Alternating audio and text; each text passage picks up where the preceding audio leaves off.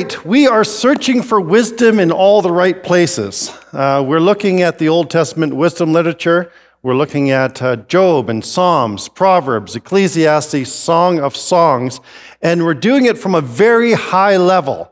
When I say high level, I mean one sermon per book. That's all you need, you know.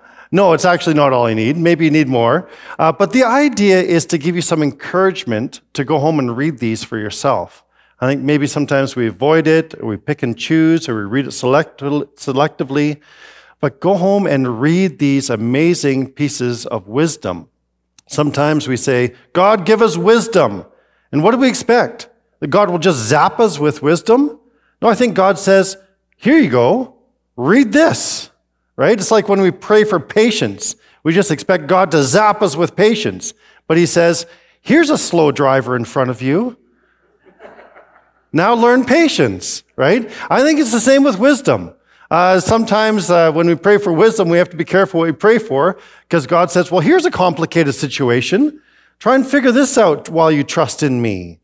Okay, so that's what we're doing. We're asking for wisdom, but we're applying ourselves to knowledge in the hopes that God, by His Spirit, will inform us and equip us for the decisions we need to make.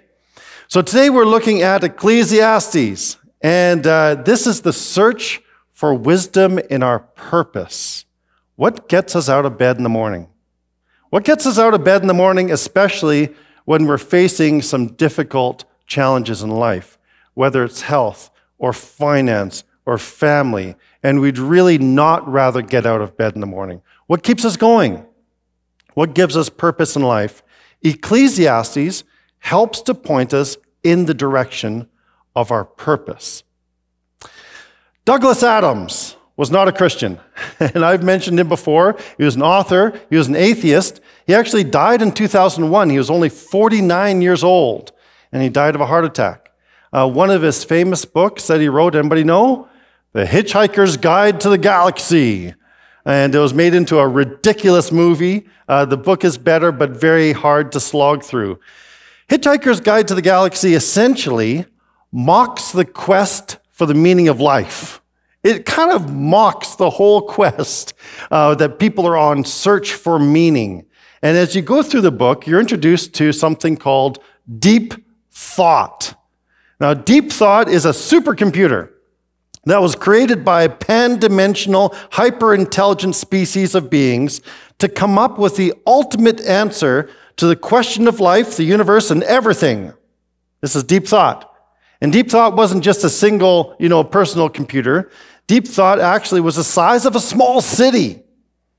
And over seven and a half million years of calculation, this is how ridiculous the whole book is, right? If you read it. After seven and a half million years of calculation, ding, it comes up with the answer to the question, the meaning of life.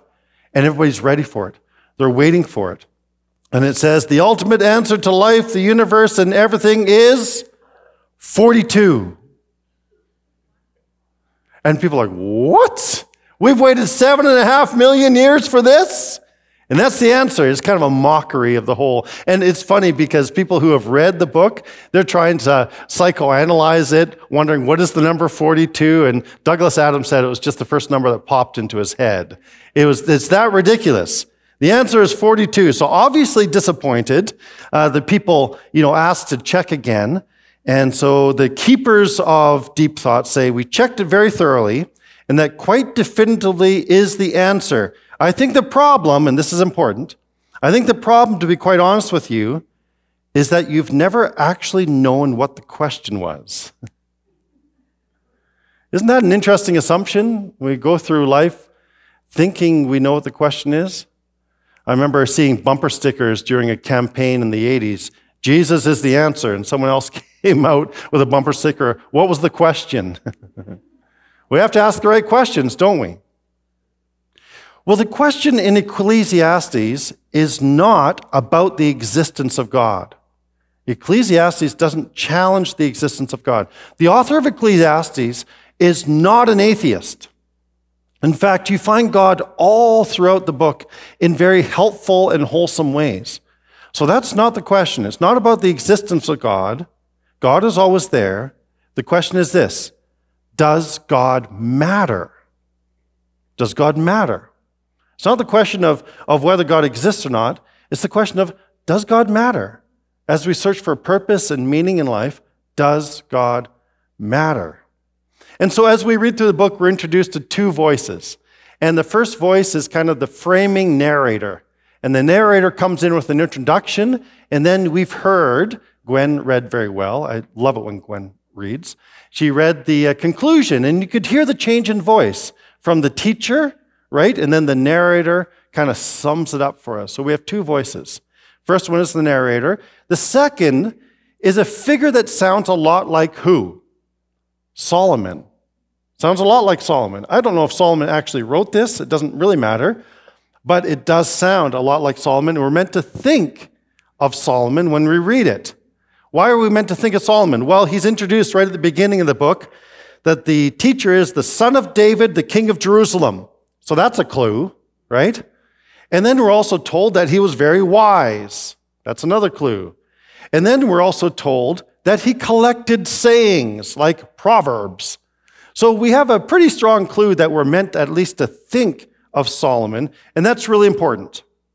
Because if you're going to send someone on a test, on a quest to find the meaning of life, you're going to want someone who is wise and powerful and wealthy and has a lot of time on their hands. That's Solomon, right? And so Solomon does this quest for us because we don't have the time to do it. And we don't have the means to do it. And we don't have the power to do it. But Solomon does. And so he kind of goes on this quest for us to find meaning. He is our deep thought. He's our supercomputer. And we're waiting to find out what his decision is in the end. So this figure like Solomon is referred to throughout the text as the teacher. But that word could also be translated the collector. Not the bone collector, but the collector. The collector in the sense of he collects sayings and wisdom and bits of knowledge. That's who we're talking about here. And it's kind of like Solomon's now the older man. The older man that looks back on the mistakes of his life, on the quests of his life, on the questions that he's had, and he now draws practical wisdom that he shares with us and an eternal perspective after all of his mistakes after all of his questing, right? I admire people who, as they age, look back on their life and they say, I have no regrets. I think, really? How is that possible? I'm 51 and I have a list of regrets as we look back. Um, but sometimes we look at Ecclesiastes and we think it's a very cynical book. It's a book full of regrets. But I don't think that of Ecclesiastes. I actually find it a very liberating book. I find it a book that is actually very honest. And I also love Ecclesiastes because it's disruptive. It makes us think, it disturbs our thinking just enough to set us on the right path. And so, the teacher sets out on our behalf to find the meaning of life. But he encounters three obstacles in his quest. The first one is this the march of time. This is a major obstacle in finding meaning in our lives, the march of time. Anybody feel the march of time? Um, Facebook is, is horrible for this. Every once in a while, if you have Facebook, uh, you open it up and it's like your memories from 10 years ago. And you're like, what? How is it possible that that's 10 years already? And wow, I look younger. and you realize like 10 years goes like that, doesn't it? And we don't need Facebook to remind us of that. But the march of time is an obstacle that the teacher encounters in trying to find meaning. Let's just look at just a couple of verses Ecclesiastes chapter 1 and verse 4. This is what he says Generations come and generations go, but the earth remains forever. And then down at verse 11, there is no remembrance of men of old and even those who are yet to come will not be remembered by those who follow. How do you feel about that? How do we feel about that? The march of time. We all feel, in some sense, that our lives are terribly important, right? We do, and they are important. But the next generation will forget us. They'll forget us. Honestly, we'll be remembered maybe for a generation, By the second generation, it'll be a few rumors that we existed, but beyond that, we're forgotten. How do you feel this morning? You're supposed to come to church and feel good about yourselves, right? I think about my, my dad, and I have amazing memories of my dad. He passed away now 12 years ago. How was that possible? But he was an amazing man. I carry a lot of memories of him. My daughter Kira, however, was so young when he died. She has maybe a few memories, but mostly stories. If she has children, I won't say when, but if she has children, they'll have no remembrance of my dad. In my mind, he was a great man. Two generations later, he's not really remembered anymore. This is a major issue for the teacher. He says, How can we find meaning in life with the march of time when we're not remembered anymore? Okay, it gets worse before it gets better. So just hang on there with Ecclesiastes. Second big obstacle is this it's very similar to the first, but a little bit different. Second big obstacle is this the inevitability of death. We are all going to die. I don't know if you've ever said that to yourself. We're going to die. I think I said that yesterday or the day before to Christine. We were on a motorcycle adventure. We are adventuring the back roads of Alberta and um, places maybe we shouldn't have been with a fully loaded adventure motorcycle all on our own in dirt roads. And we're heading up toward Nordegg when we encountered a massive thunderstorm. And we were on our own. We had hail. We had rain. The, the road turned to mud that we were on. We were barely kind of getting by, moseying along, when suddenly this thunderclap hit us so hard, the lightning was like right there. Boom! And I just said to Christine, We're to die. we're going to die out here on our own. Good thing we were together. We didn't die. But you sometimes feel that. and so every once in a while, we're reminded of our mortality. Maybe sometimes it's a little more serious. We attend a friend or a family member's funeral, or we have some bad news that comes along. But the reality is for all of us that none of us get out of this alive. We're all going to die. And so that's a major problem for the teacher in trying to find meaning. How do we find meaning when we're all going to die? And especially when we work so hard, but we die and we leave it to someone else that hasn't worked for it. that's frustrating, isn't it? We're going to die. This um, uh, great philosopher said this Life is like a roll of toilet paper. The closer you get to the end, the more quickly it goes. Did someone say crappy? This life is like, okay, I just, I heard that either in my head or out there. The inevitability of death is an obstacle for the teacher when he's trying to find meaning in life. Okay, there's a third obstacle, and I think you're going to understand this too. Actually, let me read for you, just to prove I'm not making this up, on the inevitability of death, Ecclesiastes chapter 9 and verse 2.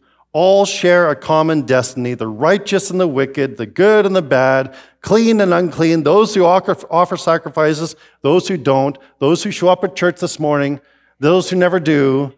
Uh, we all face the same fate. We all die. And he finds that really frustrating that it adds to this sense of meaninglessness, right? Okay, the random nature of life is the third obstacle. And let's read from chapter 9 and verses 11 and 12. This is what he says I have seen something else under the sun, key statement in Ecclesiastes. The race is not to the swift, nor the battle to the strong, nor does food come to the wise, or wealth to the brilliant, or favor to the learned, but time and chance happen to them all. Moreover, no man knows when his hour will come. As fish are caught in a cruel net, or birds are taken in a snare, so men are trapped by evil times that fall unexpectedly upon them. Life is just so random. Do you ever feel that? Everything's just going along swimmingly, and all of a sudden, just bam, it changes in an instant. And this frustrates the teacher it makes it difficult to find meaning in our lives when life seems to be so random. His conclusion, when he thinks about this, is hevel. It's a Hebrew word that means vapor or smoke. It's a chasing after the wind. Imagine for a moment with me uh, some smoke or some steam out of a kettle. Like, seriously, imagine it in front of you, okay? It's there. You got it in your mind. Now try and grab it. Try and grab it. What happens? That's hevel, right? You just can't grasp it. It, it, it just, just when life seems to take shape, it gets blown away. Just, just when we're about to grasp onto something that, that feels permanent in life, it slips through our fingers. Just when your ship comes in, the government is there to help you dock it. Right? That's what it seems. It's hevel. It's, it's smoke and vapor. That's his first conclusion. So then he goes on to explore how we might then live with a sense of meaning and purpose in life with all these obstacles. And you felt them this morning, right? Because they're personal to each one of us. These are the obstacles we face. Remember, he's exploring this on our behalf, but this is our common experience. How do we get out of bed in the morning? How do we continue to find meaning and purpose in life? So, he explores now three avenues, at least, probably more. Three avenues where he thinks he's going to find meaning and purpose. The first one, knowledge. He decides he's going to get really smart.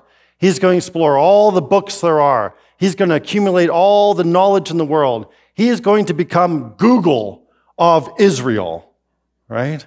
He is going to have all of the documents of the world on his servers.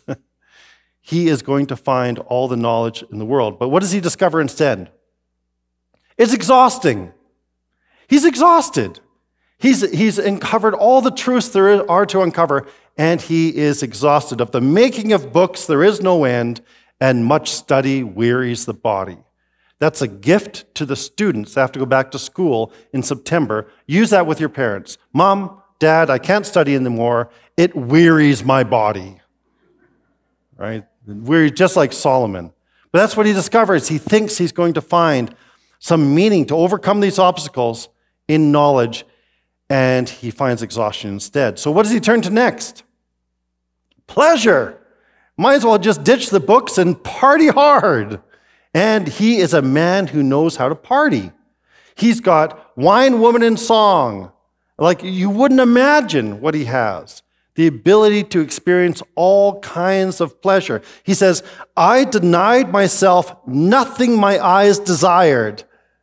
Imagine that. Imagine walking around, I'll have two of those and three of those, and I'll do this today and do that tomorrow. He denied nothing.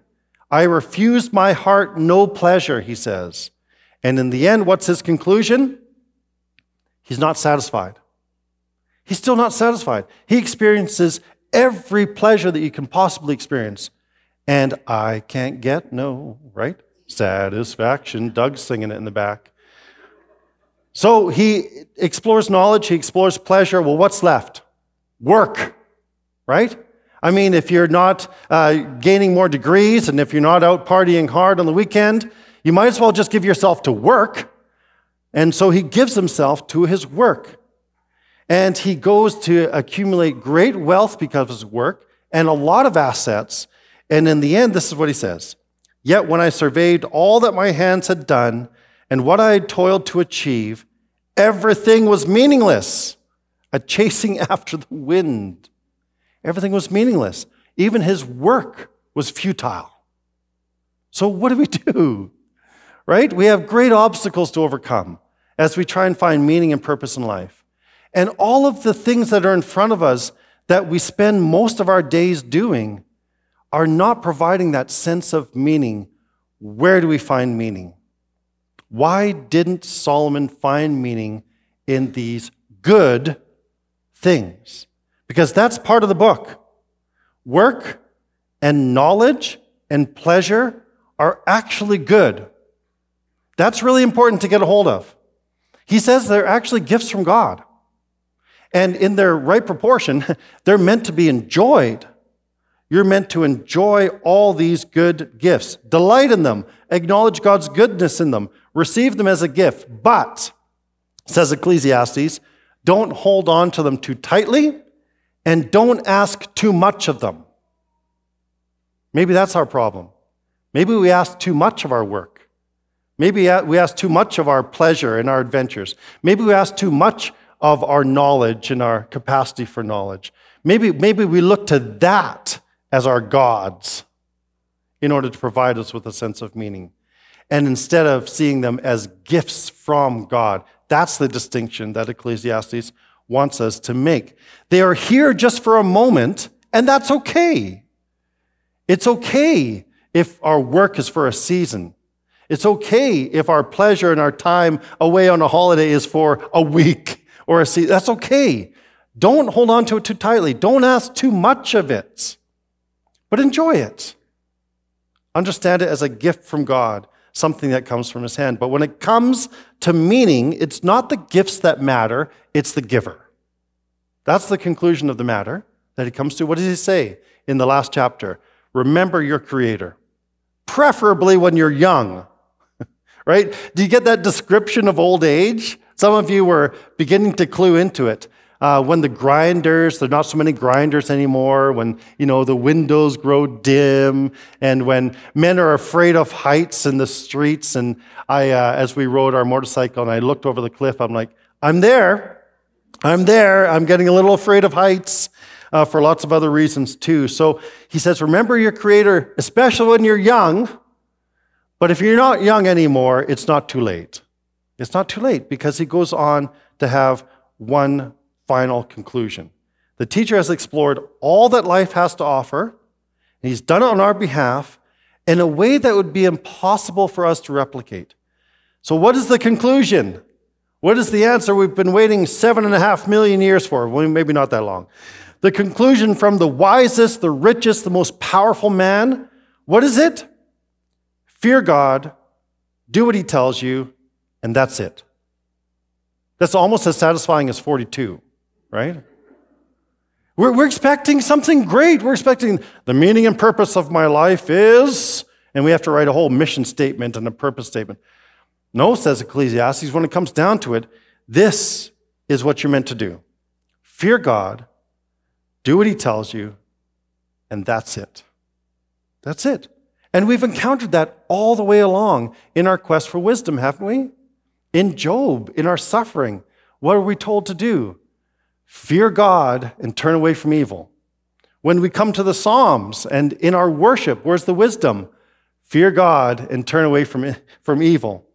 When it comes to Proverbs, what do we learn? The fear of, the, of God is the beginning of wisdom. And now here we are again in Ecclesiastes. Fear God, do what he tells you, and that's it. That's your purpose. You get up this morning and you say, God, what do you have for me? What do you have for me? What am I to do today? that brings glory to your name and that honors all that you've given me, right? Enjoy his good gifts, but remember the giver. The Westminster Shorter Catechism. Where are my Presbyterian friends? Presbyterians in the house? Yes. Uh, Westminster Shorter Catechism that some of us were brought up on. Uh, we had to memorize lots of different questions and the answers to them, right? And the Westminster Shorter Catechism says this What is man's chief end? And the answer is great. It says, Man's chief end is to glorify God and to enjoy Him forever. Our chief end, our main purpose, is to glorify God and enjoy Him forever. Or as John Piper rephrases it, he says this The great business of life is to glorify God by enjoying Him forever. That's our purpose. That's it. Let's pray together. Father, as we reflect on our lives, sometimes we're overwhelmed by the obstacles, by some of the things we don't understand, many of the things that frustrate us.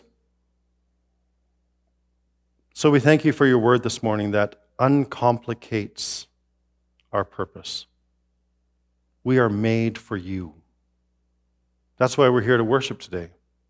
We're here extracted from all of the complications of our lives, from the demands that are on us. We're here just to spend this hour saying, God, we are made for you. And we thank you for all your good gifts. And our heart's desire is to glorify you and to enjoy you forever and ever and ever. Help us to understand that purpose and hold on to it when times are really difficult, when we're faced with bad news or circumstances beyond our control. May we know that you are also for us and that together we can face whatever the future holds. We give you thanks in Jesus' great name. Amen.